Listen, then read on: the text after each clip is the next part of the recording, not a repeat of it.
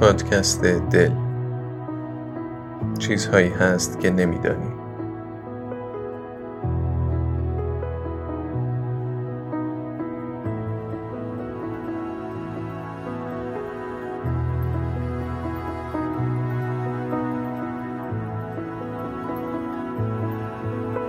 قسمت دوم.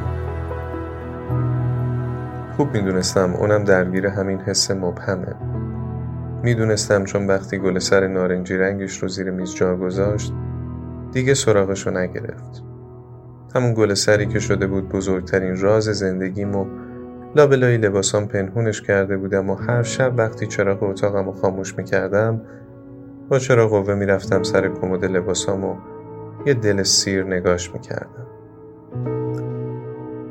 یه اتفاقایی داشت بینمون میافتاد اما به روی خودمون نمی آوردیم.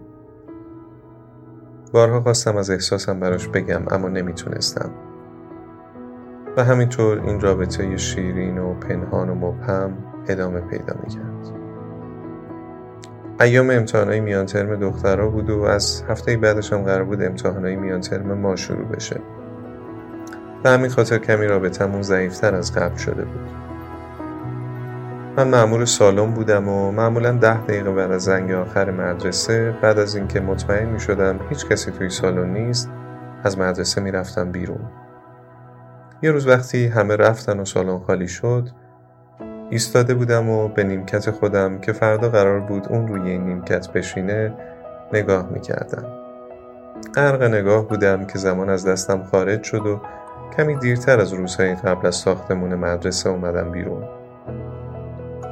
اما دیدم در حیات مدرسه بسته شده. هرچی صدا زدم از مستخدم مدرسه خبری نبود. مجبور شدم نزدیک خونش که کنج حیات مدرسه بود برم. نزدیک خونش که شدم توی سطل آشغالی که گوشه دیوار بود و زیادم مورد استفاده قرار نمی گرفت تعدادی برگه امتحانی چاپ شده به چشمم خورد. نزدیک سطل آشغال رفتم و از روی سربرگ ها فهمیدم مال کلاس سوم راهنمایی دخترون است. همون پایه که شیفت صبح کلاس ما بود. خبر داشتم که دستگاه چاپ مدرسه خرابه و دو سری اول رو بد چاپ می‌کنه و سری سوم چاپش درست میشه. برگه ها مشکل چاپی داشت اما تا حد زیادی قابل خوندن بود. مستخدم بیچاره هم هر بعد از ظهر بعد از نظافت دفتر مدرسه این برگه هایی که برای امتحان بود و بعد چاپ شده بودن رو توی این سطل آشغال میریخت و شب همراه باقی آشغال از مدرسه بیرون می برد. دست بردم تو سطل آشغال و اون برگه امتحانی که برای سوم راهنمایی بود رو برداشتم و گذاشتم تو کیفم. تاریخ امتحان روی برگه برای پس فردا بود. سراسیمه برگشتم داخل سالن و برگر رو لوله کردم و به همراه یه نوشته که بفهم قضیه از چه قراره براش زیر میز گذاشتم و دور از چشم مستخدم مدرسه از دیوار پشتی پریدم بیرون و رفتم.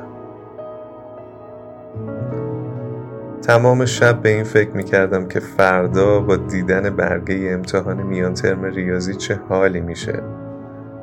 و خندش رو که تا حالا ندیده بودم رو تو ذهنم مجسم می‌کردم و از خندش خندم می‌گرفت.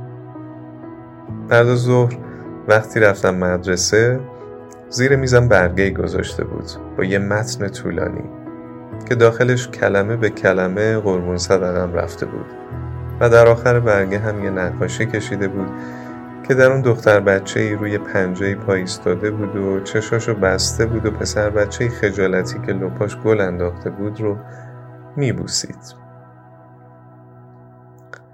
قند تو دلم آب شد و از شدت ذوق و اشتیاق پلکام روی هم افتادن اما چه فایده؟ چه فایده که اون از این احوال من بیخبر بود؟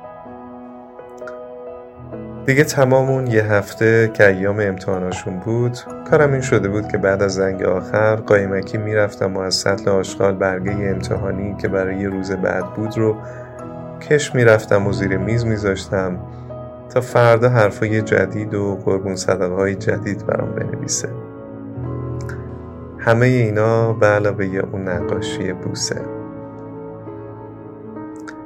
بعد از گذشت این چند روز و حرفایی که مدام دلم رو می برد دیگه طاقتم تاق شده بود. دلم می‌خواست از نزدیک ببینمش. دلم می‌خواست صداش رو بشنوم. دلم می‌خواست اسمش رو صدا کنم. تمام اون شعرهای نیما رو که ابتدای کتاب ها می نوشت توی یه دفترچه نوشته بودم و هر شب می خوندمشون دلم می‌خواست دستش رو بگیرم و با هم قدم بزنیم و درست وقتی محو نگاه کردنش هستم تمام اون شعرهای نیما رو برام بخونم. دلم می‌خواست بگم در تمام این مدت چه حالی بودم. تصمیمم رو بالاخره گرفتم و نامه ای نوشتم و تمام حرفای دلم رو براش گفتم.